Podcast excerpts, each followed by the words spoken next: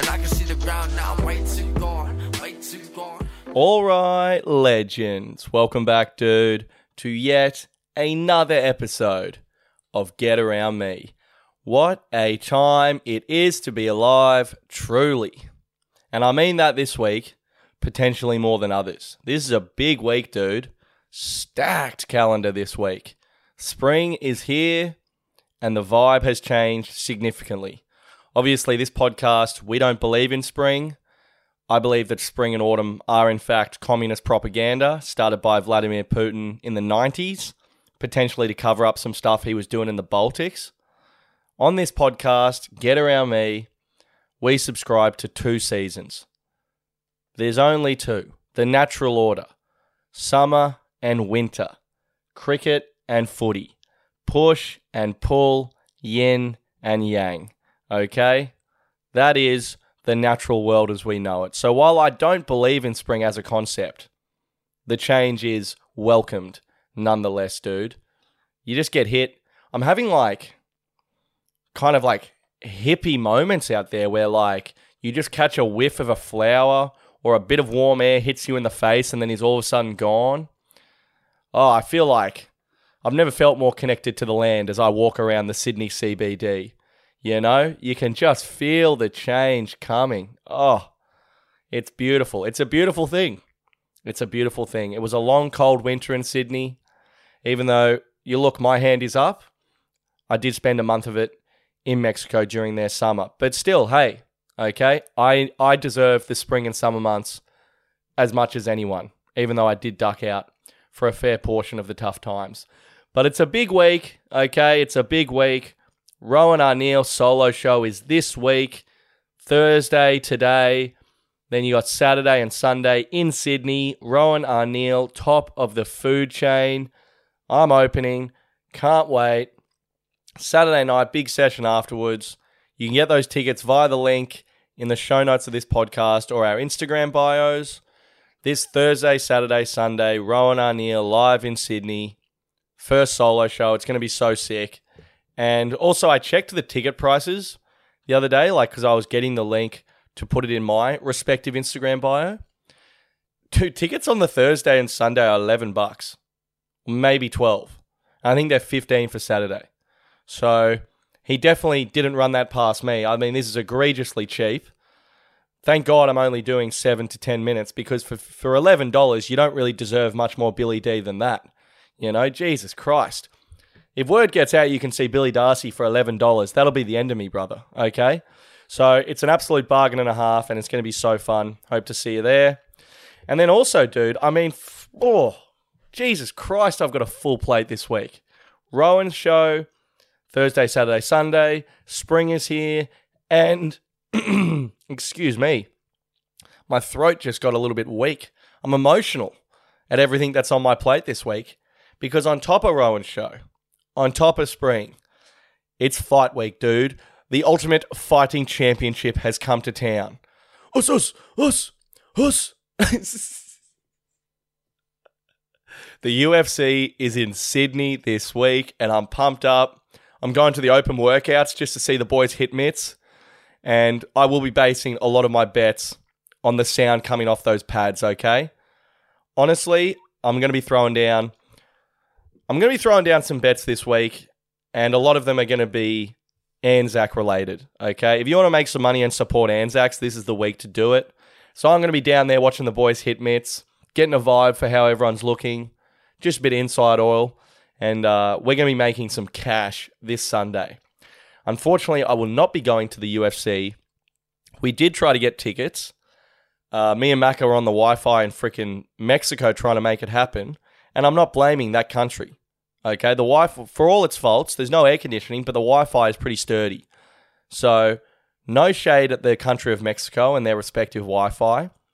Macca actually sort of pressed the wrong button. He was trying to sign up for like, I don't know, like a, a corporate suite or something, and then, and you know, we don't want to play the blame game because I was there too. I didn't see the button either. You know, it takes two to tango.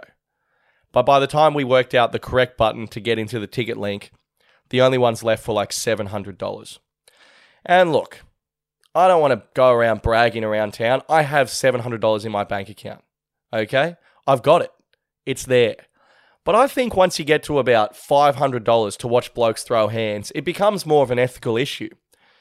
You know, what about the morality of providing sport to the general public? Because it's going to get to the point where the working class won't be able to afford to watch blokes throw hands. You know, the gypsies started this shit. What are we doing? What the fuck are we doing?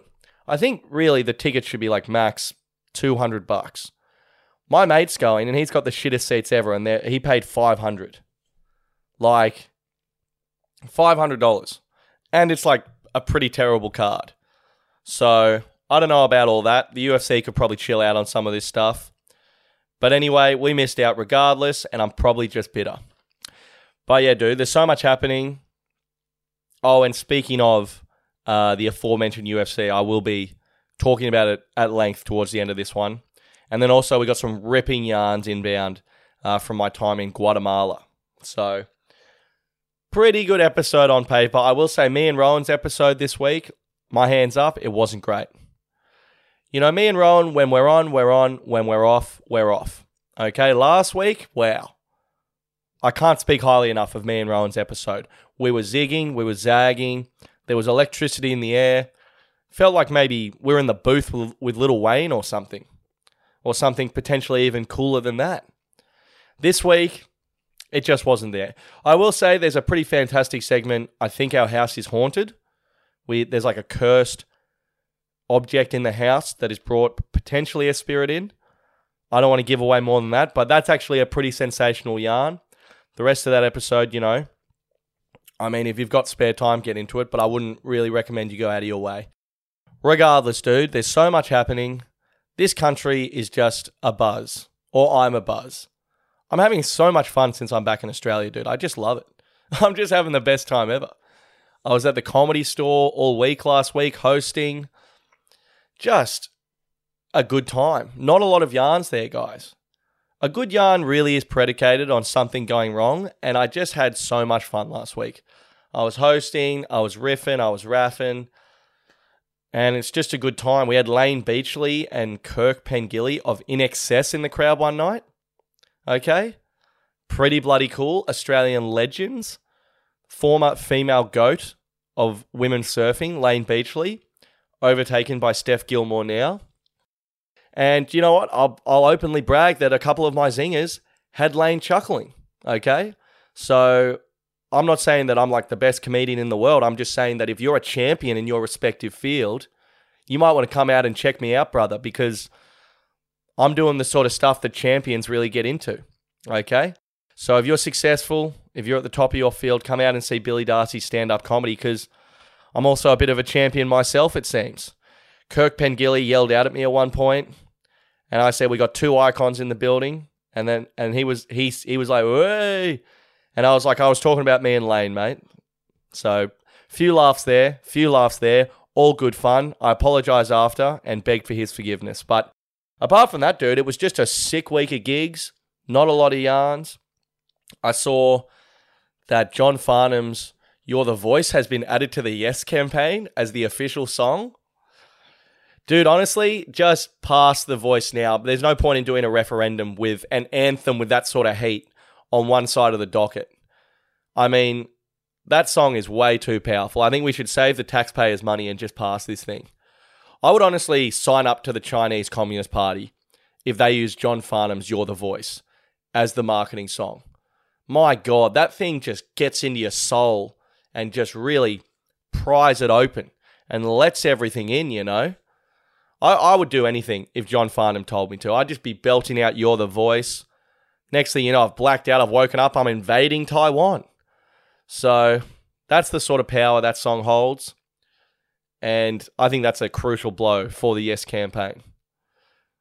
I would love to be in that meeting of like, what iconic Australian song can we marry up to this political campaign? It's a tough one.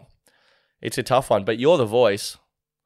I mean, how has like every second bloke who's ever run for prime minister not hopped that onto his bandwagon? What a powerful anthem, dude. So, praying that doesn't get used for any mischievous deeds because, like I said, if you play that song loud enough, I'll pretty much do anything. So, yeah, that's exciting. That's bloody exciting. Oh, yeah. Dude, so I had this the other day, and then we'll get into the yarn. Sorry, I'm just sort of. I like to sort of mill around for about eight minutes before we start the podcast. You know, just sort of work my way into things, as it were. So, what about this? I had a bit of a bingle on the tram the other day where I ran into one of these transit officers. Okay. I'm using quotation marks right now. Transit officer. And they came around with the card thing and they said, You haven't uh, tapped your card on. And I said, I beg your pardon. And they said, You haven't tapped your card on. And look, I don't know if this will relate, if maybe some people don't live in Sydney, but I'm pretty sure the trams are free. Okay? Am I not am I incorrect in saying that all trams are free at all times? Because this transit officer or this person, whoever they were, seemed to think that you should pay for them, which I was taken aback by. And I was actually just going to the next stop anyway. So I said, "Oh wow, okay. Well, that's that is absolutely news to me." And then so she, she gets off this uh, tram with me, three of, and she's got backup, two of the homies, and she's like, "You haven't uh, tapped on." She goes, "I'm a authorized transit officer. Have you ever spoken to one before?" I said, "I said no. I I didn't really, I didn't know you guys were real. I don't really believe in you as a concept, to be honest." And I said that as politely as I possibly could, as I tried to make sense of this situation, trying to charge me for the tram. I'm sorry. I pulled out my passport. I said, Am I not a fully fledged Australian? Paying for trams? What is this, the Great Depression? So it was very bizarre. And I just saw, I was very polite, obviously. You never, I never spray a, uh, a fellow citizen for no reason. But I was just like, Oh, okay. Well, you know, I'll keep that in mind for next time. And she said, she said, uh, if this happens again, I'll be making a police call. I said, no doubt, babe. No doubt. I mean, if it happens again, I might make a fucking police call because I am quite startled right now. Okay. So I'm not sure what the go is there. I'm not sure. Was I pranked? Was I involved in an elaborate prank? Has anyone seen Logan Paul in the Sydney area? What's happening out there, dude? Was I involved in a elaborate Mr. Beast scenario? Because I'm pretty sure the trams are free. Can anyone confirm or deny this? There's no way transit officers are real. I thought maybe I'll check my calendar. Is it the 1st of April? What's happening? I don't I just don't believe in transit officers as a concept. And you know, judging by by them working as a transit officer at 47, I, I doubt they believe in themselves either. So if I don't believe in you and you don't believe in you, are you real? Do you know what I mean? Like this chick's trying to find me. I'm getting existential, brother. I don't even know what's going on. So I was absolutely startled. Um, I think she was trying to find me. I, I want to, but literally, I was so blown away by what was happening. I just thanked her and left. So, yeah, if anyone could confirm or deny my experience, because I swear, I swear down, dude, that they were saying I should pay for the tram, which I don't know. I'm sorry, I, I left the country for a month. Did China invade? What's happening? Okay, what's happening? But anyway, let's crack in uh, to these Guatemala yarns. And uh, I got to say, they're pretty good. Okay? They're pretty bloody good. Okay, so at the end of the last episode, we had left Puerto Escondido. Macca just shoulders back. What's left of me? We're on a night bus and we go to Oaxaca and then we fly to Guatemala. Now, Guatemala City if you Google it, it, all the travel pages just say, don't even bother, babe. Okay? It is not safe there. Some of these Central American countries, the cities, you just got to land and get the fuck out of there, dude. They're not the chillest places. There's one part of Guatemala City you can go to. It's called the tourist zone. I quipped to Macca, the tourist zone, more like the target zone. Hey, and Macca didn't laugh then, and no one's really laughed at that since, unfortunately, but I actually think it's quite witty. I actually said that on stage at a gig in Erskineville last week, so or the week before. So just a little window into the deluded mind of this creative outlet right here. But anyway, so we bail on Guatemala City straight away. We get an Uber to Antigua, Antigua is unreal. It's like UNESCO listed heritage city. Like the whole city is heritage. So like all the roads are cobblestone. Like there's no like all the shops and stuff. The signs are like inside the store, so it still looks the same. It looked like a hundred years ago. It's just all sort of turquoise, maroon, beautiful doors, beautiful like I'm not sure what type of architecture, but it is stunning. And then so like when you look in, there'll be a cafe or a restaurant, but there's no signs out the front like come to Magooby's fish and chips or some shit because they know that it fucked the vibe. And I wish our government would have a bit more reverence for the vibe here in Australia. I'm looking at that Starbucks they put in on Manly Beach. Dude, if you wake up one morning and someone's firebombed that Starbucks, honestly, lock me up because it was me. How you could have one of Australia's most pristine natural beaches and put in a fucking Starbucks across the road is absolutely beyond me. But regardless, so we're in Antigua. Um, I, what do we do? We hang out the first night. We get there quite late, and it's it's pouring rain, absolutely pouring rain. Um, I buy weed off this chick at the hostel via an interpreter, which was pretty sharp stuff from me. Bit of Google Translate, bit of a black guy called Jordan who spoke both languages. Bit of bloody business, okay? So we chill out the first night. The next day, it becomes apparent that the thing to do in Antigua is this volcano hike. And, you know, me and Macca, we didn't do heaps of research before the trip. It's not really our style, and we just aren't very good at planning. So we get there, everyone's like, you got to do this volcano thing. It's pretty full on, but it's worth it. You like hike up this volcano, sleep there, and then get up the next morning, hike to the summit, and watch the sunrise on top of Mount Acatenango, I believe. And it's at 14,000 feet at the summit. So the altitude is no joke. Uh, we go, and I say the altitude is no joke because I now know that. I had no idea what we were getting into with this volcano thing. I hear volcano. I honestly hear hike. I hear bushwalk. Okay. I hear like two hour bushwalk, come back for maybe a sandwich and a coffee. I had no idea the severity of the task in hand. So we sign up for this thing. They're like, you got to buy some warm clothes. We had none. We go to the secondhand market, buy some warm clothes. Then we go to the uh, meeting for this uh, hike. There's like a meeting 5 p.m. the day before, and then you meet at the place 6 a.m. the next day. Dude, so we got this guy Romeo, this Guatemalan fella, as our guide. He's absolute bants. Like, he's talking about sinking beers on the way up and stuff. But he's also he he's quite a hilarious young fella, and you could tell that he does this climb every day. It's absolutely nothing to him, and he's bouncing it up. This one guy had a peanut allergy, and he was like, "I'll be keeping an eye on you. If you die, I'll lose my job." And the guy was like, "No, it's not serious. It's only if I personally eat a peanut." And the Guatemalan guy was just laughing his head off. Like you could tell he just thinks white people with allergies like they're just bitches. He didn't really believe in it at all. So so that was funny. The peanut allergy guy is getting bullied off the rip. Social hierarchy formed. And anyway, dude, we had to sign these waivers. And this is where I started to sort of clue into a bit that this was a bit more than your average bush hike, maybe with your nan and pop on a Sunday morning. Because my God, it was just three pages of all the ways you could die. And it's everything under the sun uh, altitude sickness, lack of oxygen. I mean, you could just fall off a cliff. Uh, you could die from hypothermia. You could die from overheating. You could die from mountain bandits killing you. That was one of the fucking things.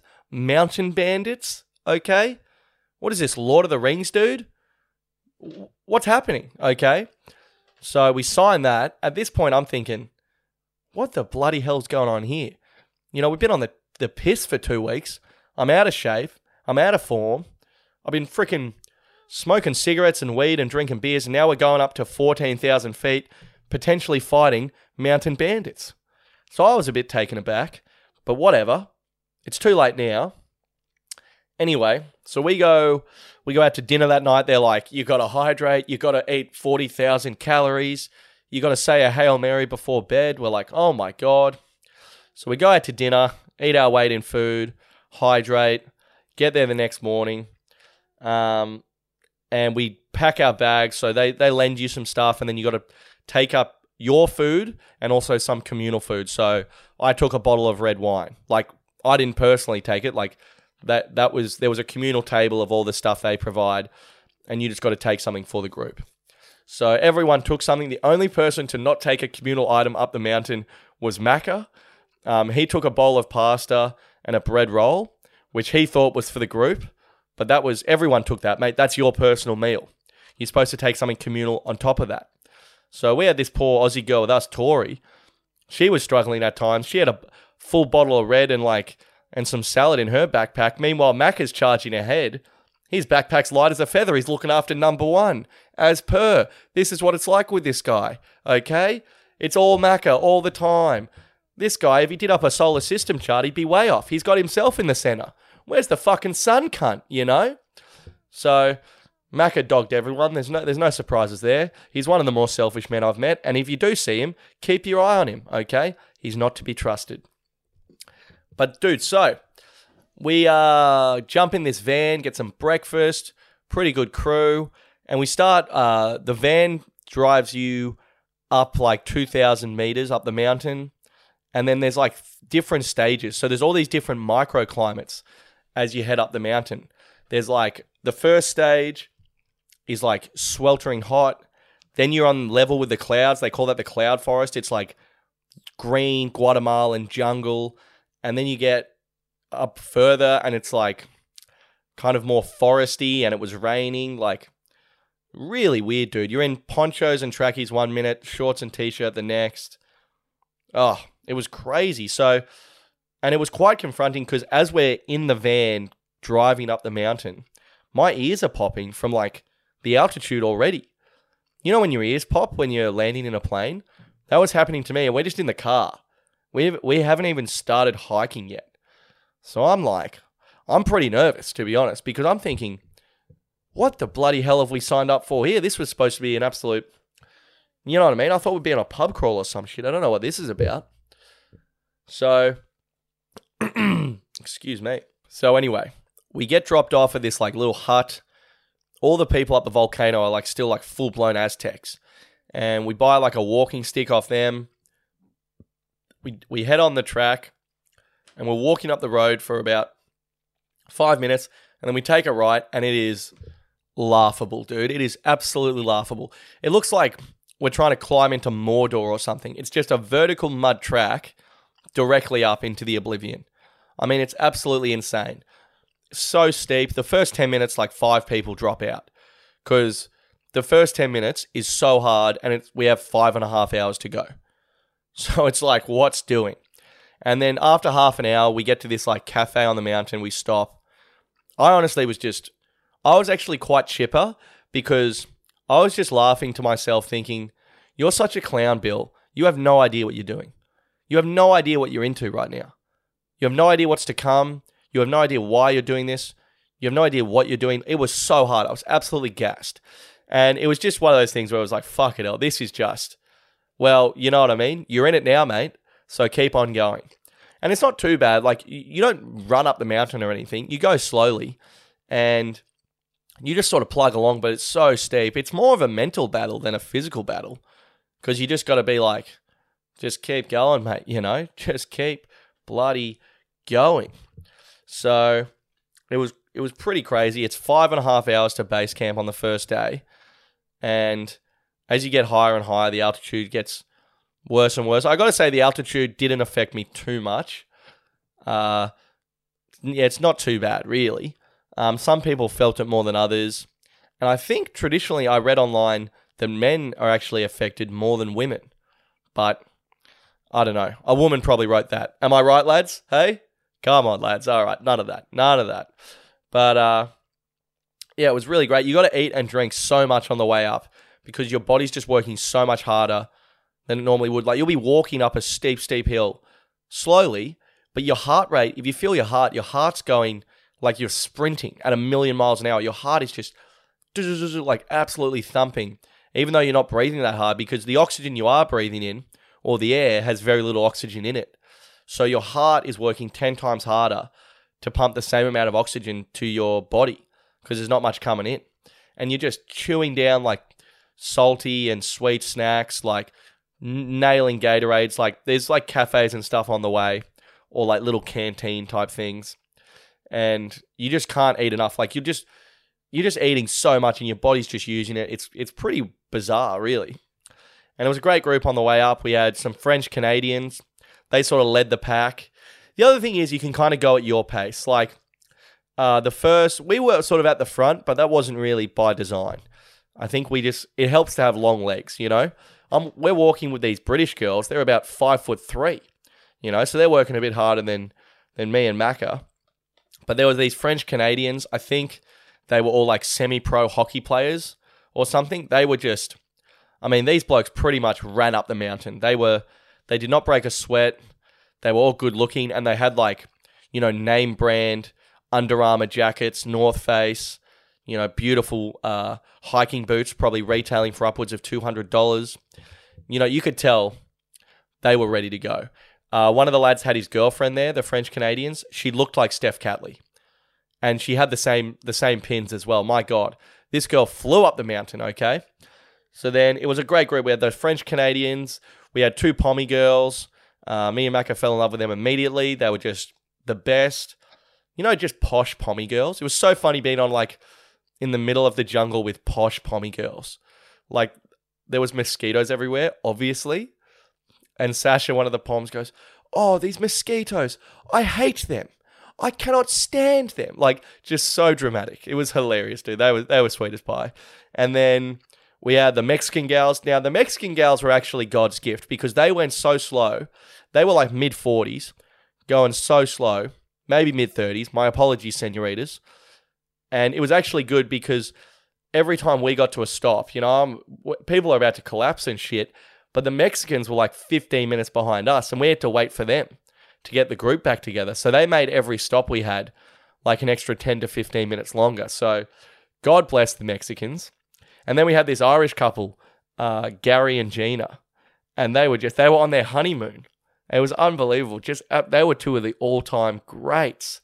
I love it. Like I love how Irish people pronounce certain words. Like she would say Gary, not like Gary, like Gary. She would hit that that R at the end.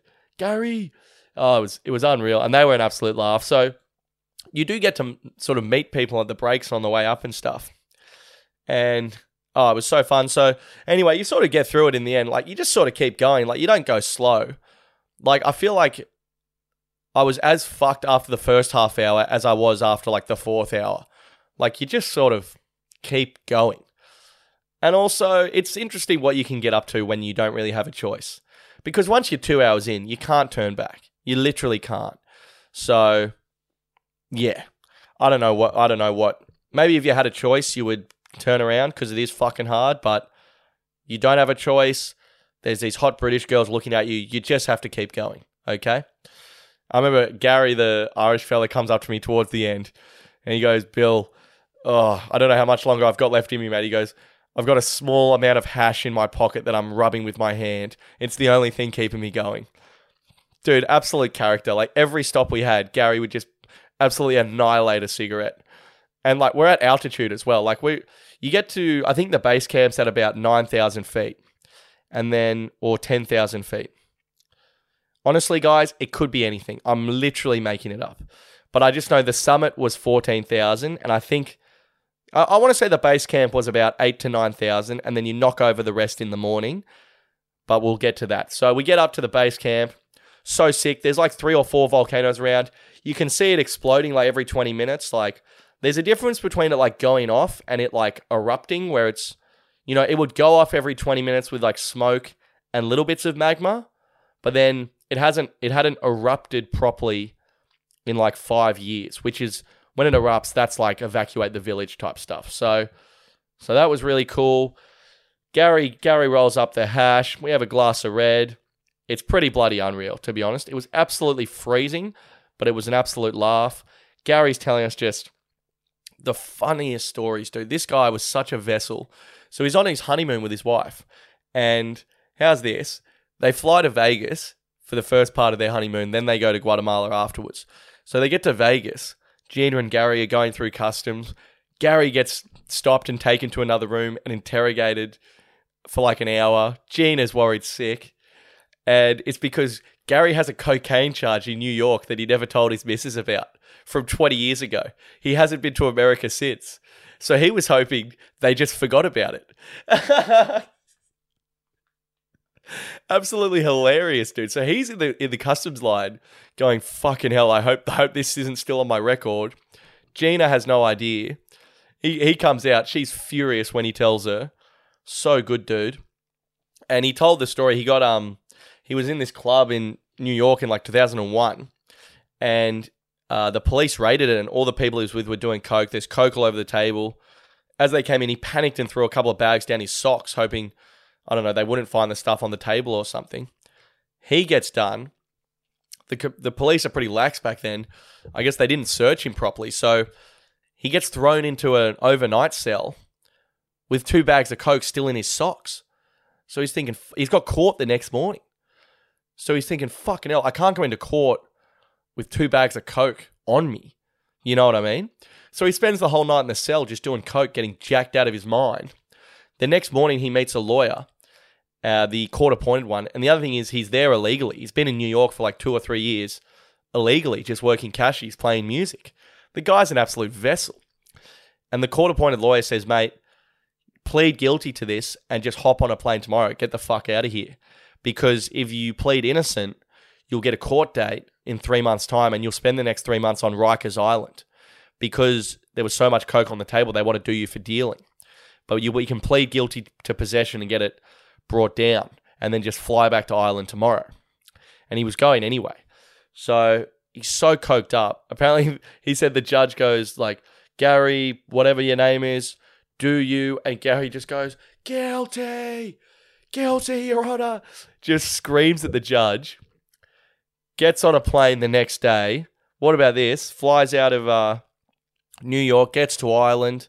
His mum's in tears. Oh my God, I can't believe you're alive. He flew out of New York on September 10, 2001. What the fuck, dude? How wild is that? Just a crazy guy, Gary. I absolutely loved him. He had yarns for days. Uh, he was the oldest bloke on the group, but you wouldn't know it, man. He was absolutely hammering the the uh, the bloody what am I talking? The kilometers. And yeah, dude, he was such a legend. Like he just telling us all these stories from music festivals. He said one time he said they used to jump music festivals, like jump the fence to get in. He said he said one time, even once I was doing doing better, I had a bit of money. He said one time I had more than enough money to pay for a ticket to this festival. He goes, I still just jumped it anyway for the fucking crack. Like just an absolute vessel of a human man. What a privilege. What an absolute privilege. So that was unreal. Go to bed at like 7 p.m. because you're so wrecked. You wake up at 3 a.m., dude. 3 a.m., it's like minus 10, and then you got an hour and a half hike at 3 a.m. to the summit. And this is by far the hardest part of the hike. Like, this is just no more jungle. This is just vertical on the side of the freaking volcano. It's like black sand and black rock.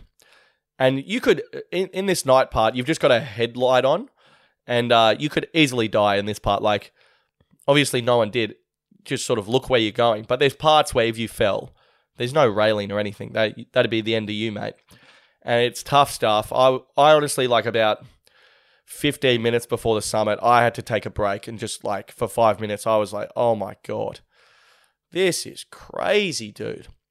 So we get to the summit, and then you watch the sunrise coming up on top of this volcano. It is freezing, 14,000 feet me and Gary smoked a cigarette just for the crack, and then it's just unbelievable. It's just one of the coolest things ever. Highly recommend if you ever get the chance. Oh, of course, there was a guy up there in shorts. There's always a pelican in shorts going, Are you guys cold? I don't think it's that cold. And it was like minus 10. And it's like, Yeah, dude, it's fucking cold, okay? You're not cool because you blatantly forgot pants. But anyway, so that was just one of the coolest things of the whole trip.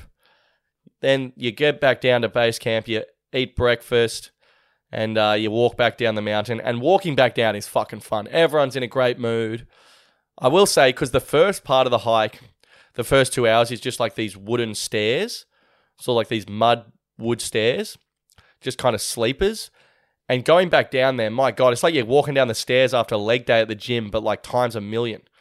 Like my pins were wobbling, dude. But you're in such a good mood, you don't really care. So unreal. Get back to Antigua, and uh, it's Friday night. We nap in the afternoon, ready to go, and then uh, we get we go to the rooftop bar at this hostel, and immediately, you know, there's like you know people that work at hostels, they're just weirdos, eh? And there's two people running this uh, pub crawl. This like blonde American sorority girl. She's like, "You got to come to the pub crawl. It's gonna be unreal." We're like, "Okay, we'll come, but we might come a bit late because we just literally we woke up at 3 a.m. this morning to hike up a volcano. So we're a little bit worse for wear, babe. But we might come a little late, but we will come. She's like, unreal. Anyway, we sit down at the table, take one sip of our Corona. This other guy with a ponytail comes up to us. He's like, "You gotta come to the pub crawl. It's gonna be unreal. Shots, shots." We're like, "All right, all right. We'll come to the fucking pub crawl." Like Jesus Christ, dude, absolutely relentless these guys.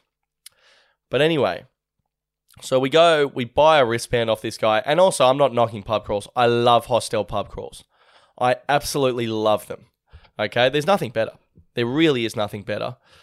And so we go to the first bar that it's at, and the first bar, it's like all the people from different hostels, and it's just like you just get free drinks for like two hours, and there's just jugs of tequila and stuff. Classic Americans, dude. These Americans, man. I just I can't even with some of these guys. We get there, the guy with the ponytail's there. He's like, "Well, well, well. Looks like the Aussies decided to show." And it's like, what do you mean decided to show? We bought the wristband and said we would be here a little late. We're here a little late with the wristband we purchased from you. Okay? This guy's acting like we were like, oh man, I don't know, man. I don't know, man. I don't know if I can handle the pub crawl, man. Like, dude. So classic American guy. He's like, he goes up to this other American guy working at the hostel. He goes, he goes, these guys are late. Fuck them up with shots, man. And then like they just start like pouring like just cups of tequila down our throat. I almost vomited, candidly. Okay? Candidly, I almost vomited. Not because I, I don't love tequila, just from the sheer volume, son. Okay? It was like three shots in one cup of just tequila. You know what I mean? I'm drinking it like a glass of H2O. So, stomached that, kept it down. And yeah, dude. So we went out. I love hostel pub crawls because you just get blind and you just meet people and it's just it's just the most fun you can have. I honestly believe that. I just love them. I've never had a bad time on one. We meet uh, this Irish guy Jay, absolute character, and I remember Jay from the hostel earlier that day because vintage UK person. Like he spent three hours by the pool from about twelve to three p.m. No sun cream. He was red as a donkey's dick. This fella, okay, like. I just don't understand how people from the UK can be so pale, but also not fear the sun. Like, I'm pale, right? I have freckles, but I also understand the sun and it's the implications of me be me being in it. Like the people from the UK, they just have no idea what happens if you sit in the sun for four hours. They're always sunburnt, but also bemused. They're like, "Can you believe this happened?" Yeah, dude, I can totally believe it. So he's absolutely right. This guy is just such a fucking character, dude. Like, just absolute bullshit artist. Like Mac is like, um, uh, all right, Jay, we're gonna do a shot, and we're talking, you know, we're talking boxing, UFC, all sorts of stuff with Jay. Just an absolute legend. He kind of looked like Shane Warne's son, just bleach blonde hair, pretty beefed up, but also sunburnt beyond belief and blind. And he would just lie about anything and everything. Mac is like, all right, I'll get us around of shots, lads. What do you want, Jay? And Jay goes, anything wet, mate. and we said that the rest of the trip. Anything wet. Oh my God. Absolutely hilarious. And Jay, he would just lie about anything, dude. Like, we were talking to this Indian guy, and Jay goes, Whereabouts in India are you from, mate? And the guy goes, Doha. And Jay goes, Doha. Oh, beautiful. Beautiful Doha. Love it there, yeah? And like, and he's talking about India with this guy for 10 minutes. And then afterwards, I go, Jay, you've been to India? He goes, Fuck no, I've never been to India. I'd never fucking go there, mate. It's rancid, yeah? And then I'm like, what? And he's like, yeah, yeah, mate. I just lie to people when I'm on the piss. Who gives a fuck? And I was like, fuck, that's so funny, dude. And Macca goes to him, how have the women been treating you on your trip, Jay? And Jay goes, mate, unreal, yeah. Killing it with the birds. And then, like, five minutes later, he mentions he has, like, a long term girlfriend.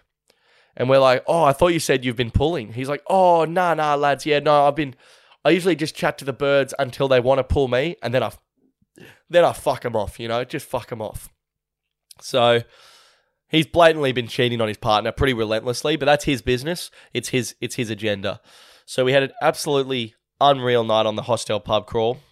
So I come home. I would never uh, sort of openly brag about um, kissing a woman on the lips, but I, I will admit that I kissed a woman on the lips on this pub crawl. And so I bring her back to the hostel, and then the security guard's like, "There's an overnight security guard," and he's like, "No, no guests, no guests." And I'm like, I'm like, "Come on, brother." With my limited Spanish, I'm basically being like, "Can you not be a narc, okay?" Jesus Christ, what are we doing here? So I give him freaking, I don't know, 200 colognes or whatever. Well, not colognes, what was it? The, uh, can't even remember what the Guatemalan stuff was called, but I give him about 10 Australian dollars to bloody look the other way. And he does.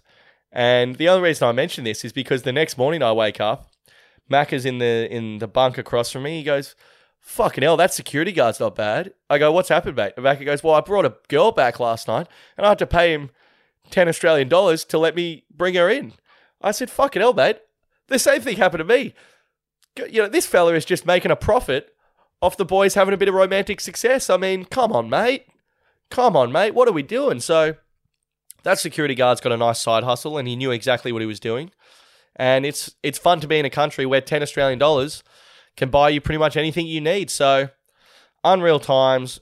Guatemala was just the best. Few other yarns, but I don't think uh, I mean, probably been talking long enough about that. But, dude, yeah, Guatemala, dude, totally recommend. You got to check it out. It's absolutely unbelievable. Anyway, up next, I'd like to talk about UFC Sydney. This will count as the project for this week because we will cover several Australian and New Zealand fighters. So, Anzac feel to this week's project. Just before I jump into UFC Sydney, another person or a band I would love to shout out for the project this week. The project is the segment where we celebrate Australian talent, killing it here and abroad. One of my favorite bands is breaking up, Camp Cope. These chicks go so hard, dude. Uh, Camp Cope, check them out. I mean, a weird time to recommend them. They're breaking up. They're playing their last ever show in Sydney uh, in October at the Opera House. I've been trying to beg someone to go with me. I can't really convince anyone. Uh, but I'm going to buy tickets to that and hopefully someone wants to come with me. But dude, Camp Cope, unreal. The the lead singer, Georgie Maq, she just sings. I, I love it when singers sing with their Australian accent. I hate it when some bloke from Melbourne or Sydney or Dubbo sings with an American accent. It offends me deeply when people do that. So if you want to hear good Australian indie rock with a chick just absolutely sending it on the vocals, Camp Cope, dude, check them out. They're actually breaking up. I hope Georgie Maq continues as a solo artist because I think her voice should be like it should be blasted out of the opera house for tourists to hear. It's just it's absolutely sensational, okay? So check them out. They have their last show at the Opera House, uh, October, you know, sometime in October. I want to say October 13. But Camp Cope, dude, what a band. Love them. And uh, sad to see them breaking up. But hopefully uh, Georgie or Georgia, double check that, continues as a solo artist, but check them out. Anyway, so UFC Sydney, the UFC, the Ultimate Fighting Championship, has come to the uh, the unofficial, I'll say, but really, I think we all know what's happening. Capital of Australia. So it's great to have uh, the UFC here. I'm pumped up, even though we didn't get tickets. I'm kind of not that upset we didn't get tickets because the card is terrible. Okay, this is, make no mistake, this is not a pay per view level card. This is really like a UFC fight night. And for some reason, Israel Adesanya is fighting. So we love to see Izzy here, but apart from that, there's not really a lot on this card that will get you out of bed. Unless, unless you happen to hail from either Australia and or New Zealand. If that's the case, dude, then tell your dad to fire the fuck up and wrap his head around this UFC stuff, even though he doesn't know what it is, because we're going to war this Sunday, brother, okay? There's money to be made and skulls to be cracked. So let's fucking have it.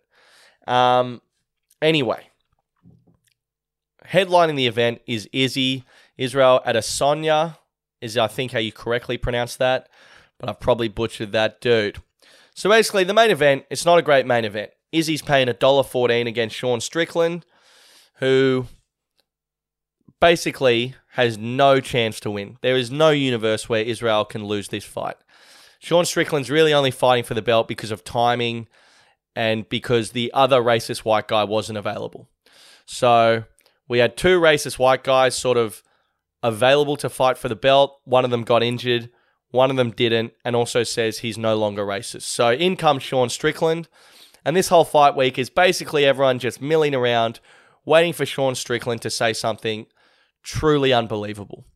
Basically, the press conference, we're just waiting to get transferred back to 1934 with some of Sean Strickland's wild views on women and the like. So I'm pretty keen for that. You know, Sean Strickland, if you can get past the top 10% of the wildest shit he says, he's a fucking funny guy, man. He's a bit of a kook, but he's a bit of a lovable kook as well. And he's in there, he's an absolute psychopath.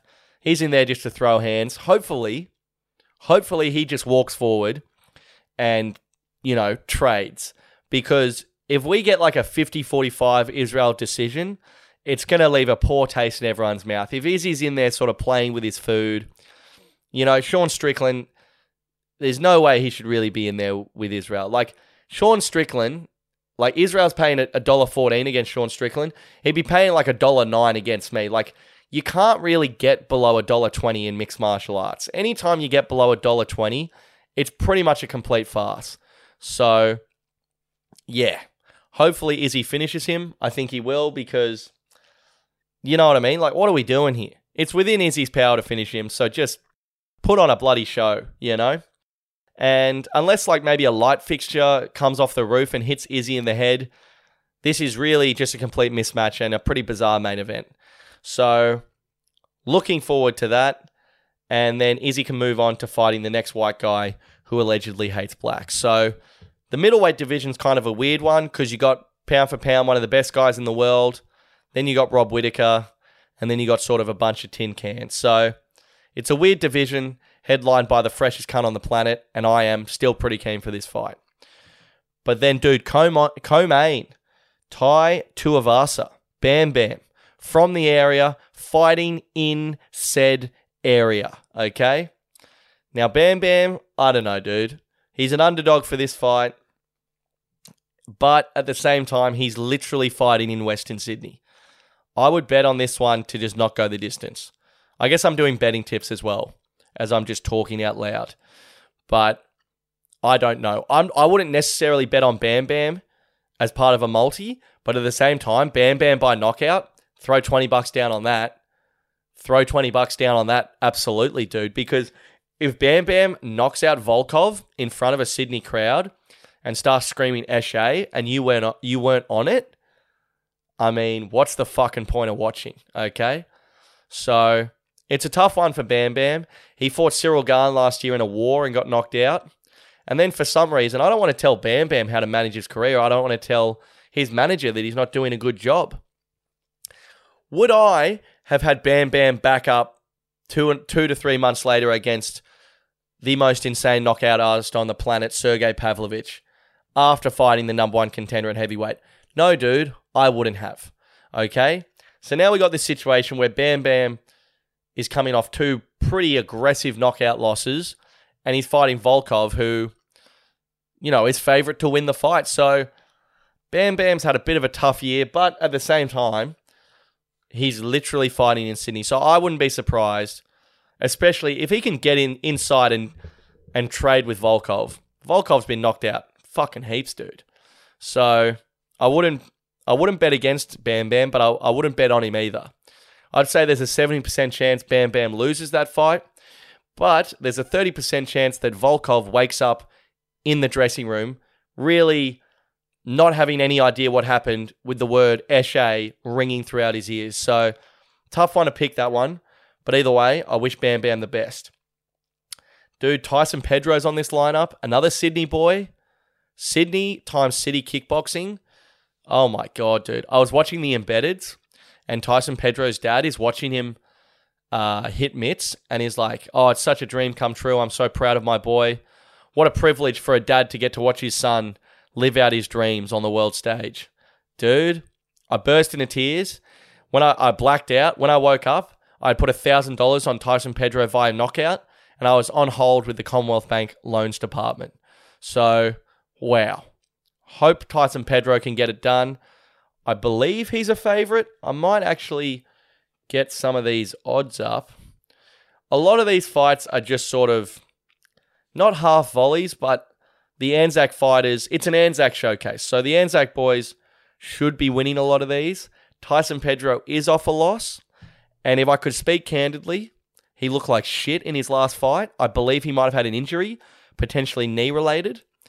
And so he does need a bounce back performance. And like I said, this really is just sort of an Anzac fight night that for some reason Israel Adesanya is fighting on. So, what is Tyson Pedro paying? He's opening up the main card, and he is actually the underdog against Anton Turkalj. Okay, I don't like the look of that last name. So that's interesting. They don't have any secondary markets out yet. But yeah, Turkalj. I'm not liking the look of that L into J. That's too many consonants hugging each other for mine. But yeah, so looking forward to that. I don't know if I'd bet on Tyson.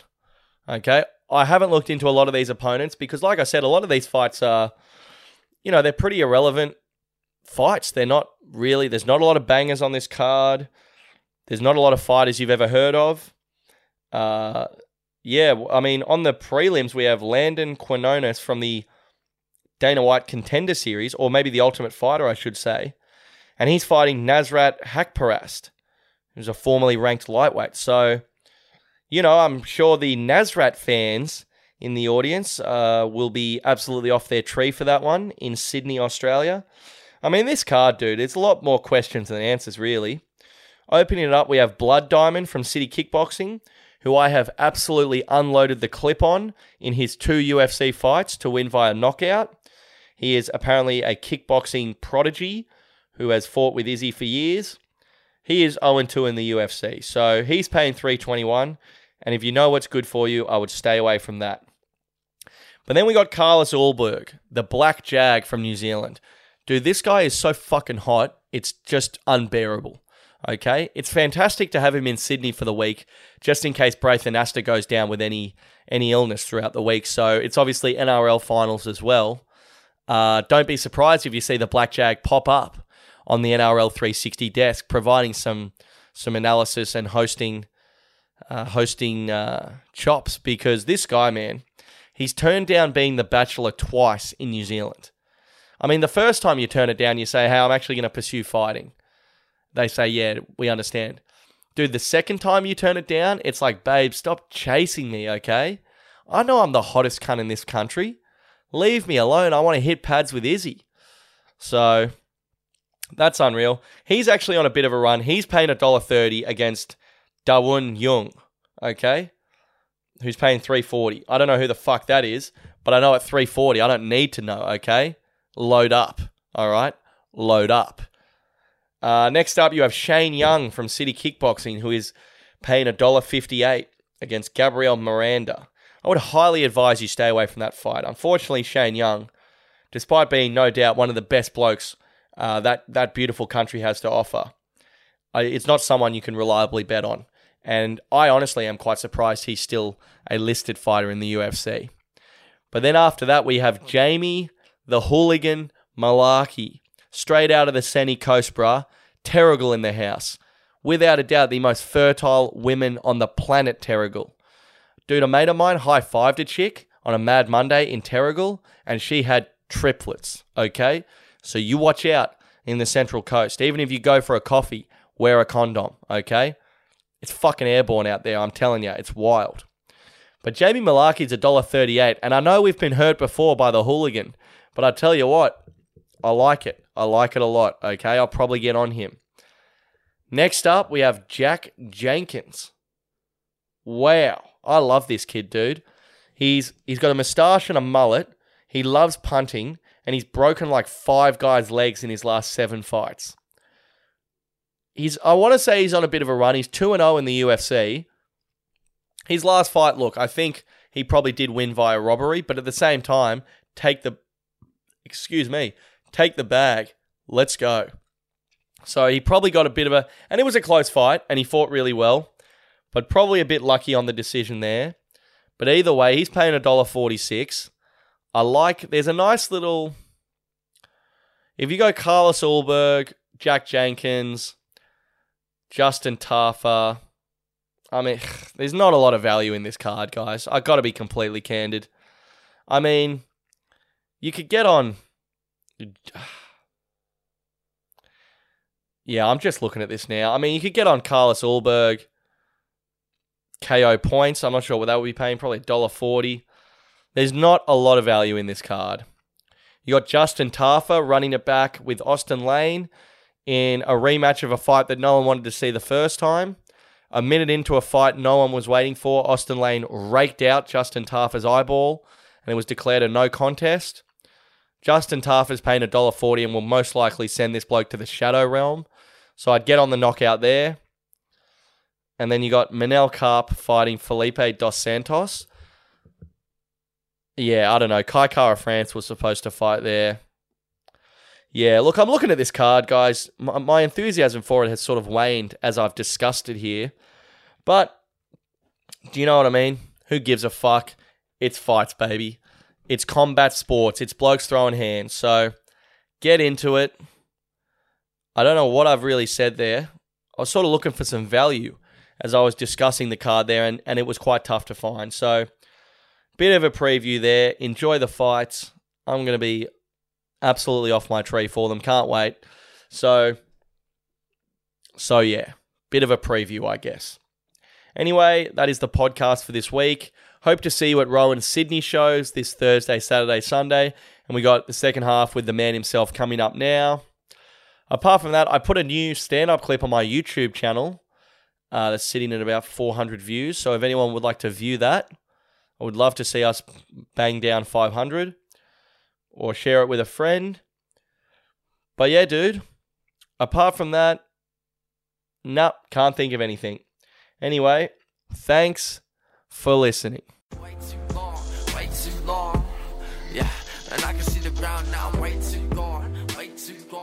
All right, legends, welcome back to yet another second half of Get Around Me. Here with us is the Irish Wolfhound, our darling boy Rohan Arneil, and fuck yeah, dude, it's fight week. Mm-hmm. It's fight week. Get pumped. Are you coming in healthy, injury free? How's the feeling around the camp? The feeling's good. The feeling's good. Hasn't been a lot of chatter about the Fringe show over the last week. Just been travel mode, mate. I'm holiday boy. Oh my Some- god. that's the best way to prepare, mate. To not prepare. the best defense is offense. Exactly. Do you know what the best takedown is? A left hook. Sorry, I'm, I'm equally pumped for Rohan show and UFC Sydney this week. So I'm, Some wires are crossing. I'm, I'm just trying to get the best of both worlds. I've had an erection for 36 hours and it won't go away. But That's dude, sick. Mate, speaking of, you've been out there, mate. You've been on the road. Mm-hmm. You know, you want to talk about the fucking training with weights on. Mm-hmm. Anyone can go around Sydney to the trendy rooms and do their jokes in front of people with fringes and mm. feel good, fucking whistle on the tram and shit. Mm. You got to get out there. Get out there to the trenches. to the Dianas. To the Norells. I don't even know where these places are, dude. Well, those are the ladies' names that I'm imagining. Oh, nice. Okay. Yeah, you got to get in a fucking 12 seater van and sit in that thing for at least three hours, dude. That's how you get battle hardened. So you've been out on the road, mate. Yeah, yeah, yeah. A lot of looking over people's shoulders to see what they do on social media. On the bus? Yeah, on the bus. Anyone got some bad habits we should know about? I think nearly everyone has got some bad habits. I mean, if you're on social media, it's already it's a bad habit. Yeah. Some fucking Kappa on one of the, the first night got drunk and like rented a movie on YouTube, like a two hour m- movie, and then immediately passed out. Nice. The day of the, I don't know, I forgot what, it's some fucking thriller, some cartel thriller. Well, not then- thrilling enough, hey? And then I watched him try and watch it on the bus and hotspot his phone for like an hour and a half. Oh, we've all done that. The iPhone in one hand, laptop on the lap, like Mm. trying to fucking upload something. Laptop at an angle, just watching it. Oh yeah, nice, mate. Well, that's some hot goss from the tour, mate. That is some hot, hot goss. Where did you go? So you you did three nights down the south coast. Yeah, Nowra, um, Merimbula. Merimbula's amazing. I've never been to Merimbula. Yeah, I've never been either. It's exceptional. And then um Well, mate, elaborate. it's just oysters and shit. I don't know. I got up early and smoked weed and went to the beach. It was incredible. I, I lost my board shorts on the walk, but found my board shorts. That's the magic of Merimbula. Wow. So that's how early it was. No one else was out there. Yeah, it was me and then some people surfing. Do you think anyone walked past your board shorts and thought they're not trendy? I don't want those. Well, they're covered in paint as well. oh, okay. So, found them. Found them. Well, that's a good result, mate. That is a good result. So, what you got? Any you got anything to really report from the road, mate? You, do you have any thoughts or feelings whatsoever? Thoughts, feelings. What was it like ripping and tearing up there to seven hundred pensioners? Um, yeah, it's good. It's good. I did um Did you mo- feel their age up there, brother? well, it's it's really I really should just not look at them before the show. Oh, never do that, dude. Oh, peeking my head around the curtain and just being like, I've never seen so many old people. Dude, young people don't exist in the country. They're either at home with the three kids they had before the age of 21 or they move to the city. Or they're like right up the back. At Merimbula, I could spy some right at the back. Oh, some some backseat bandits. Yeah. Nice. And there were some young people in the pub, but none of them were because it was like an enormous bowling club. The biggest bowling club you've ever seen. That's what Australia has to offer. Merimbula Bolo. Yeah. Fuck yeah, dude. Um, yeah, just looking at them just sends.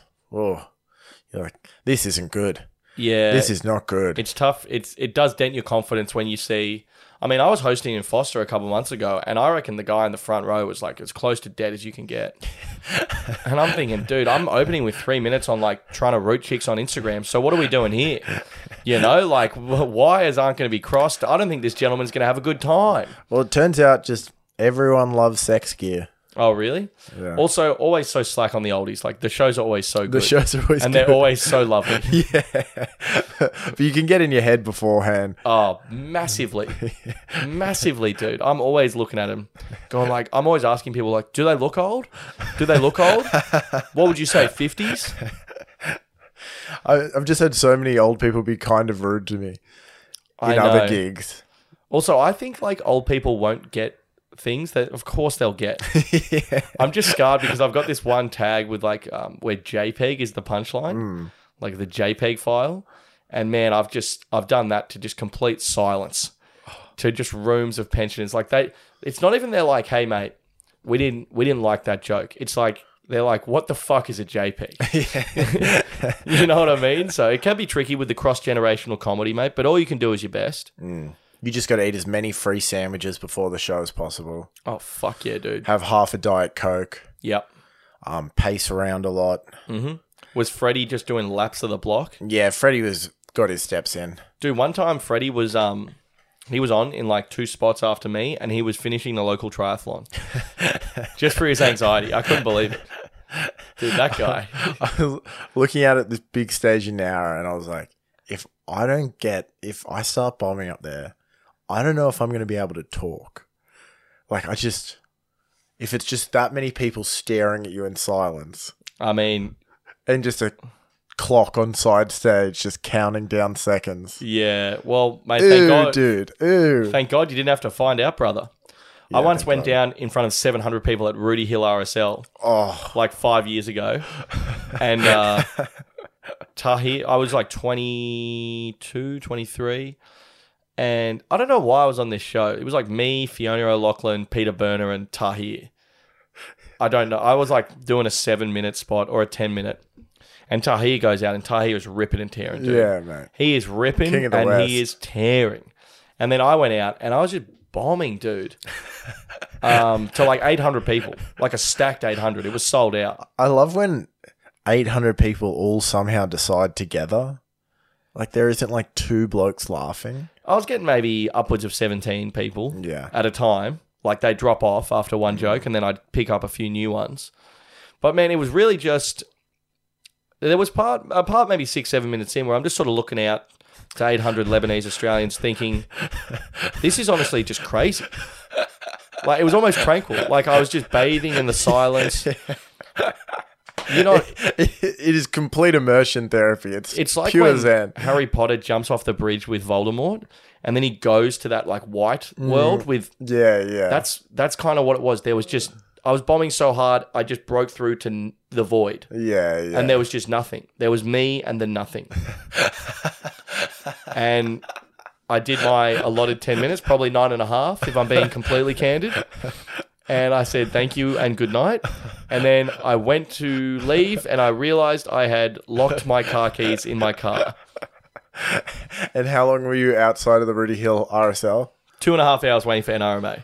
Oh my god. sitting on that bomb, dude.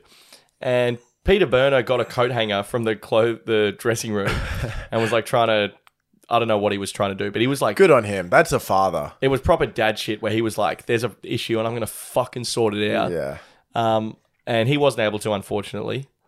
But yeah, NRMA came and then Yeah, I mean it was on the phone to NRMA.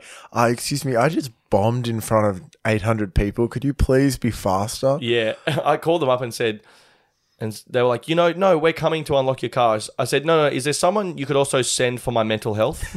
is there a mental health wing of NRMA that I could access? Dude, it was really bad because uh, it's just one of those things where it's like, fuck, I just want to leave. Like, I Yeah, thought about oh. just leaving the car, just get on a bus or an Uber or something. Like, So far. just start fresh. And I thought about moving to Melbourne, to be honest. but like, I don't know. Like, it was one of those things where like, I don't even. I do. I, I look back now, still perplexed hmm. by the whole time. I remember, dude. I came home that night, and my girlfriend at the time was asleep, and she had a candle going. Candle, all burning, like the outside of the candle and stuff, like starting to light the desk on fire. Dude, so house almost burned down as well. Wow. So, fuck, you know, it was just an eventful night. yeah, that is a stressful one. Yeah, and then also got to got to give the missus a bit of grief as far as like falling asleep with a candle lit. Is that the safest thing we've ever done? She's like, you have an alcohol problem. So it's like, well, you know, we're we're all fucking busy, babe. Okay. But anyway, mate, we sort of got off the beaten track there. I, I imagine I'll be editing a lot of that out. But uh, oh, no way. I love saying I'm going to edit stuff out because I, I just don't have the time to edit. he does not have the time. I don't have the it's fucking UFC time. fight week. dude. That's why, um, like you, you swing way more recklessly than me on this pod, and it's the reckless banter of a man who knows he doesn't have to listen back to it. Plus, um, my name isn't in the title. I mean, yeah, there's a myriad of reasons. There's a million different reasons, obviously. I barely believe this thing exists. I mean, I don't think you know how to access this podcast. I don't think you know how to listen, even if you wanted to. I'm a subscriber. Oh, really? Yeah. Oh well, at least you're helping in some way. That's Yeah. nice. Yeah, exactly. But mate, anyway, we're dancing around the real issue here. There's drama at the pad. Yeah, There's some spooky drama. Dude, drama, drama, drama. So last night, One of us got attacked by a ghost. one of us got attacked by a ghost. And it wasn't me. Because I know what everyone's thinking. Oh, here comes fucking Billy D, high as a kite, going to take a piss in the middle of the night. He's knocked over a box of cereal and he thinks it's paranormal activity or some shit, okay? Mm. But it wasn't me. It was Marky, our respected lawyer roommate. Mm.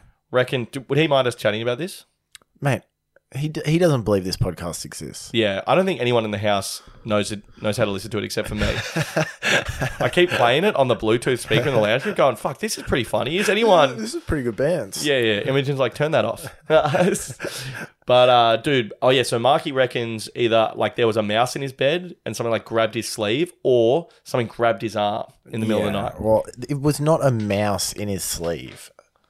Like that is oh. preposterous. And also, I was with him the other day when he wigged out and thought there was a mouse in the couch because the cushion moved. So yeah, there's a bit going on here. Firstly, you should know that Marky doesn't like mice. Definitely doesn't like mice.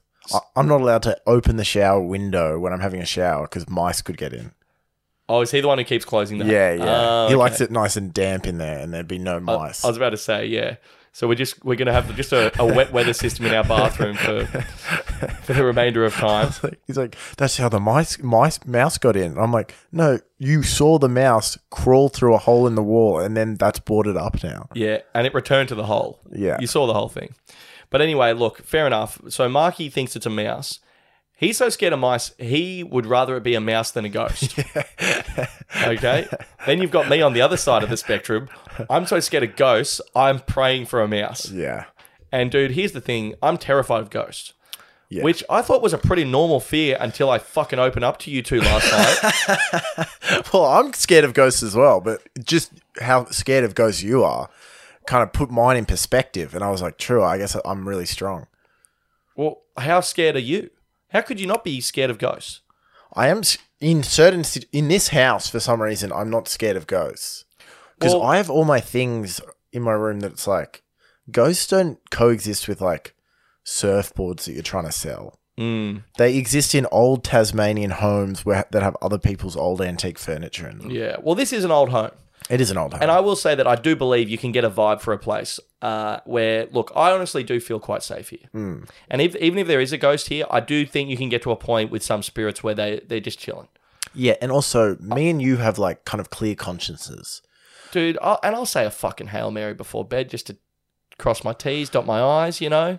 Whereas Marky has a twisted past, and ghosts like to kind of get Also, in on that. I don't think he 100% believes in them. They hate that. Yeah, they do hate. Do you know what ghosts respect? Fear. yeah, Okay, I'm walking to the bathroom with freaking sage, throwing salt over my shoulder, going, "I'm your friend. I'm your friend." But but here's the thing, dude. you like, mate, a fucking ghost. Are you serious? Are you? God damn it! What?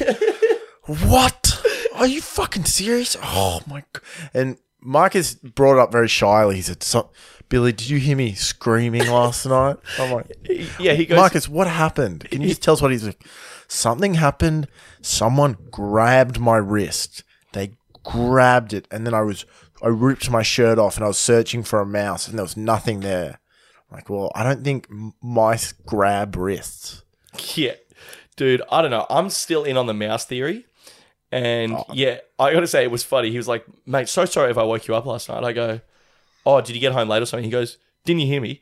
I was screaming for about five minutes in the middle of the night. But he wasn't making eye contact with either of us. He was kind of pensively looking. he was like, they've been thinking about it all day. How much I was screaming last night. But dude, um, I will say this. So, so here's some context. Yeah. I feel totally safe in this house. I'm chilling. I love it here. Okay. If there is a ghost here, honestly, I think we're probably boys. Yeah. Well, also, that's another podcast listener. I mean, if I'm Hamish and Andy, I'm shitting myself, dude, with the amount of paranormal listens I got, got in this fucking thing. But anyway, dude, here's the key context for the incident. Hmm. Marky goes, Something grabbed my arm in my sleep last night. Ba ba ba. Could be a mouse, could be a ghost. We talk about this for about 20 minutes, mm. of which maybe 15 minutes of it is you guys just calling me like a bitch. you know, uh, it's when Marky opens up about how he's feeling uneasy. Oh, let's all support Marky. When Billy opens up, well, he's just a fucking loser. So that's an interesting dynamic that's arose. We, we were not calling you a bitch. We were just intrigued, and then you'd come back even harder. I was like, "Oh, do you have a? Are you scared of ghosts?" And you're like, "Yes, I'm massively scared of ghosts. Ghosts and robots. Those are my fears." And I was like, "Well, I didn't know your fears." Everyone knows I'm scared of ghosts and robots. It's like my thing. yeah, like, you're just so like confused at how we didn't know. I can't believe like I can't believe Marky was just sitting on this Yeah. all day. I couldn't believe it. And I was like, "Were you thinking about this?" And he was just like, "All day." He's like, he's like, I was uncertain if I should bring it up, and I'm like, bring it up. Okay, but here's the deal. Okay, this is probably seeming a bit hysterical right now. Here's the fucking key bit of context. Marky goes after fucking 25 minutes of us talking about this. Marky goes, look, this is probably nothing, but what about this? Do you think it's the mirror? And I go, what? And he goes, uh, yesterday I brought in, uh, they were doing, people were dumping like uh, furniture and stuff on our street, and they dropped off a cracked mirror that I put in my room. A broken mirror. a broken mirror. So it's got a massive, it's got three massive cracks through it down the bottom, but the, it's a big mirror. The top hmm. half's still in good nick.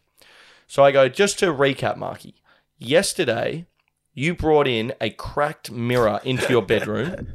that night, a hand grabs you in bed.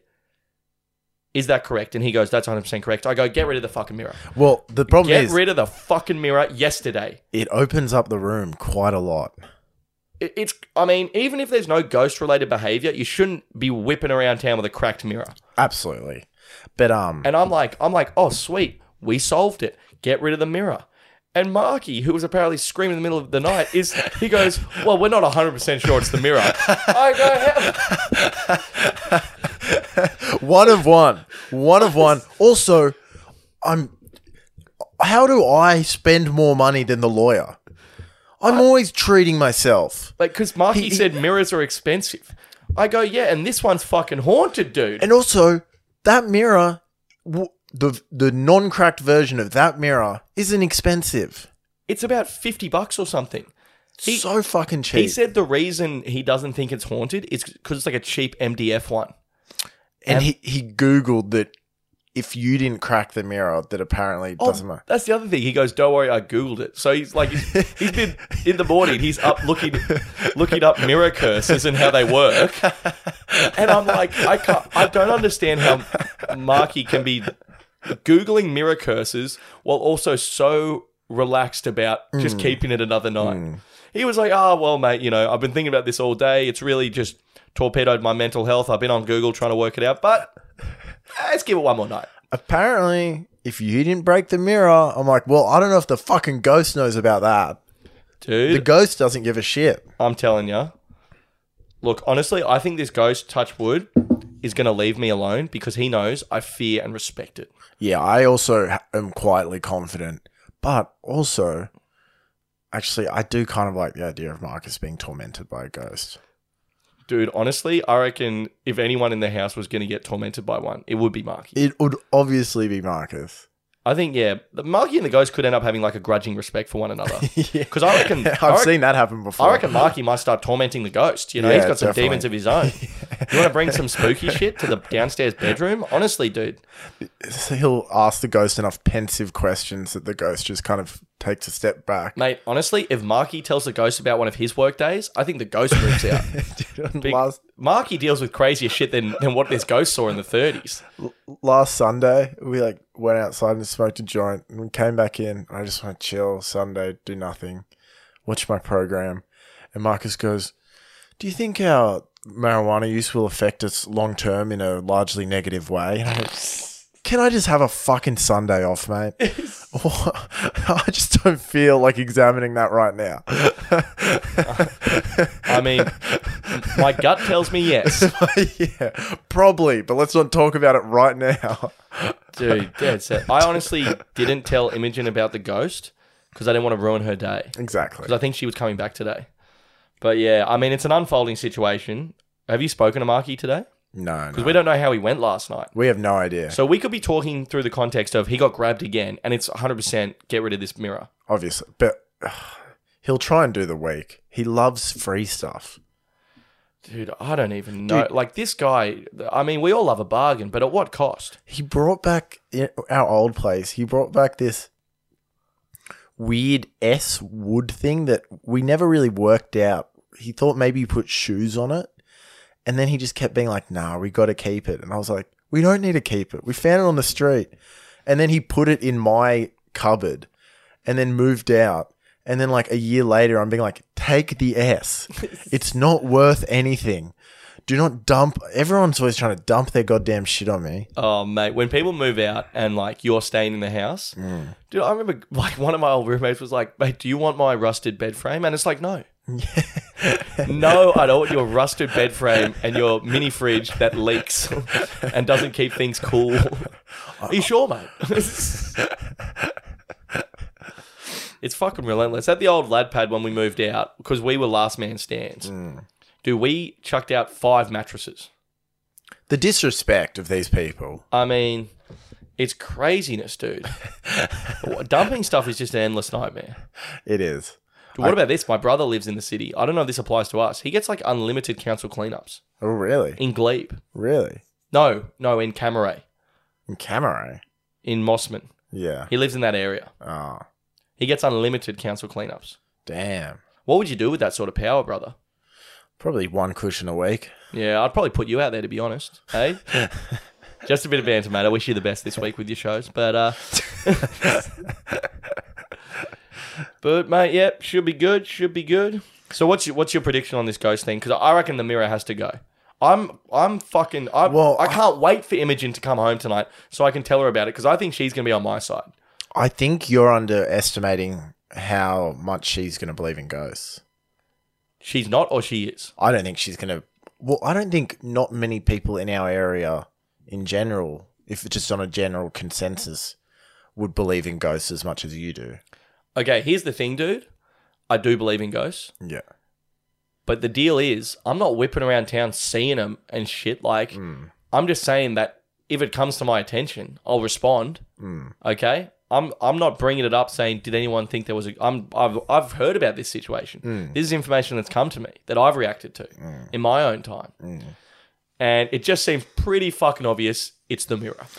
It is pretty obvious. I mean. I can't stress enough how fucking obvious it is. do you think it could be Marcus's psychosis? Could, should we just start gaslighting him into thinking it was I mean, himself? even if there's no ghost, I'm still not that in on a cracked mirror. you know what I mean? yeah, I know what you mean. I've watched too many episodes of Charmed. Yeah, yeah, you are you're a believer. I don't know, dude. But anyway, mate. Oh, I wanted oh. to whip this past you actually. Oh yeah. This is pretty funny. So, Crowded House was supposed to play the AFL Grand Final. yeah. Did you? And are you pumped up for that, mate? I'm really excited. They've pulled out. Oh my god. They've got a fantastic band that all ages can enjoy, though, as a replacement Who? for the entertainment of the AFL Grand Final. Who? Kiss. Kiss. Kiss are playing the AFL Grand Final. Kiss. Yeah, Kiss. And a friend of mine saw them like last year or this year and said they are absolutely abysmal, mate. Like well past The it. tickets they are- sound like trash. Yeah, he lost his voice like ten years ago. Yeah. The um the tickets to see them in Sydney are forty dollars. Really? Bro, not many they- people go anymore. So I think I think they're touring around that time anyway. Hmm. So that's the AFL doubled it up. It why okay, firstly, a couple of things here. What keeps a band like Kiss continuing to tour? Well, Like, I, I- did they piss away all their money? no. Well, they made so much money on merch as well. They're all just fucking egomaniacs. Um, Woodland was telling me on the weekend he's read every four members' book. Oh, really? Yeah, Is he's he a big Kiss guy? yeah, yeah. And he said they haven't sounded good in ten years, and they all each of their books is just being like. Those fucking selfish pieces of shit. They never respected me. Like Yeah. it's just all that. Oh my god. Well, dude, I don't even know, but like, I just think. It, it here's the thing: is if you're out there, you you sound like shit, but you're having fun. I could go in on it, but like I heard they're like they're not into it. They're like bickering up there. Like, I I'm kind of excited just to see Kiss at the AFL Grand Final. I That- mean, I don't know how the fun. makeup will go in broad daylight. That's hilarious. It's like a 3 p.m. kickoff for the footy, isn't it? Oh my, yeah, I think it's afternoon. It's so funny. Dude, I tell you what, um, why is it the NRL and the AFL have to book the band for like the over 60s? Is there a band that everyone could enjoy? I remember the Gang of Youth played the NRL grand final a few years ago, Oh, that's pretty good. but all the old people were like, why the fuck is this? Like, old people don't want to listen to something they've never heard before, Yeah, yeah. which I can appreciate, you know? That you're at the footy, you just want to hear one act you know bang out a couple of classics. Mm. Um, what is a band that could possibly do the job? Fuck. What about this? Missy Higgins, That would be great. 18 to 65. Who's not fucking smiling ear to ear? Mm. It is weird just to do breakup songs at a, a grand final, though. What do you mean? Half the blokes in the crowd are missing someone, mate, mate you know? yeah, but they're trying to forget about it. Plus, well, mate, you can't help everyone. Plus, I thought your whole point of this was to help everyone. no, you just want everyone tapping a toe, having Yeah. a good time. Like, s- so often, like, the musical option is so poor that it, like, becomes a headline in and of itself. You know, when Meatloaf was up there and he's, like, screaming to no one. you just want you if you if you are hearing about the entertainment after the grand final, something's gone wrong. Mm. And they only play two songs. I remember um what's that Drops of Jupiter band? Train. I have no idea. You know Train that does like Drops of Jupiter? Oh, I don't know. Well, apparently, um, Taunton has this joke where like they played three songs and they played Drops of Jupiter twice, which I honestly don't mind at all. Yeah, I kinda like that. If you got a banger, just crank it out. But mate, if you could book any Australian artist for three songs that the whole crowd would enjoy, how could you go past Missy? Yeah, We'll that's pretty good. Scar, the special two, Steer. Thank you and good night. Give her 400 fucking K. Beautiful. She can give it all to the Yes campaign behind their back. It'll be awesome. Yeah, yeah. That's fun. That is good. Mate, why don't people see the world as clearly as I do? I know. We have a haunted mirror in our house, and Missy Higgins should be playing the AFL Grand Well, Final. you, you see Missy Higgins everywhere that like occasionally just lines up correctly. I mean, well, this is one of those times, brother. Mm. How about this? I've been um on site. I've been asking people's star signs, Nice. just random builders or tilers, and they'll be like, "Oh, Taurus," and I'll go, "Oh my, oh, I knew it, I knew it," and then I'll just walk away. Really? Yeah, that's that funny. fucking hilarious. Has, have any of them freaked out and gone like, "What? No, What? no, they just go, "Oh, weird." Have any of them freaked out because they think you might be like bisexual? Um, it's just a lot easier if you just be a weird cunt. But um, I mean this chippy the other day where um, just doing impressions of the way older builders talk to us once they find out we live in the city. Mate, so you're telling me you lived on the northern beaches and then you moved to the city? And I'm like, yeah. And they're like, "Ha- so, you, mate, you're saying that you were near the beach and all the all the good stuff, and then you went to the city, Did something happen, mate? and you you wait. You're from you're he's from Avalon. He's like you're from Avalon, and you live in Newtown, and he's like hundred percent, and they're like. Oh, what the fuck, mate? and I'm a Taurus. Blokes are just melting down with all this new info. You're telling me that you live somewhere that you weren't directly born at. Yeah. what the fuck are you doing, mate? What a shithole. I I kind of almost like that because it's a lot of pride. But I mean, yeah, it's it it's like when people move overseas and old blokes are like, "You're kidding, Australia, mate, best country on the planet." like, you know, I could I could spend a little bit of time here and then I could spend a little bit of Yeah, time here. not everything's like a life sentence. It's like, have you been overseas, mate? Bali every year. Yeah. Dude. Fucking hell, man. Man, honestly, it's probably enough podcasting for today. Yeah, we're both gassed. We didn't really have it today. We totally didn't have it. Yeah, I but know. honestly, last week was fucking red hot. Dude, here's the thing. Say what you will about this week's Yeah. episode because last week's cranked so hard. Exactly. It was Mate- so much fun. It was so much fun. And dude, as soon as we started talking, I, you could just feel it wasn't there today. Man, I drove an hour and a half home. It was fucking ridiculous. And I was waiting for you. exactly. So it's And like, here's this. If you think we didn't put enough effort into this podcast, which is true, you've got to remember that Billy also wanted to smoke weed two hours ago. And I didn't. And he didn't. He just sat on the couch, just kind of brooding over my absence. And here's the other thing, dude. Honestly, you were down the coast for three days. I don't want to play the blame game. Yeah. I don't want to point fingers and say this happened or this happened or this is someone's fault.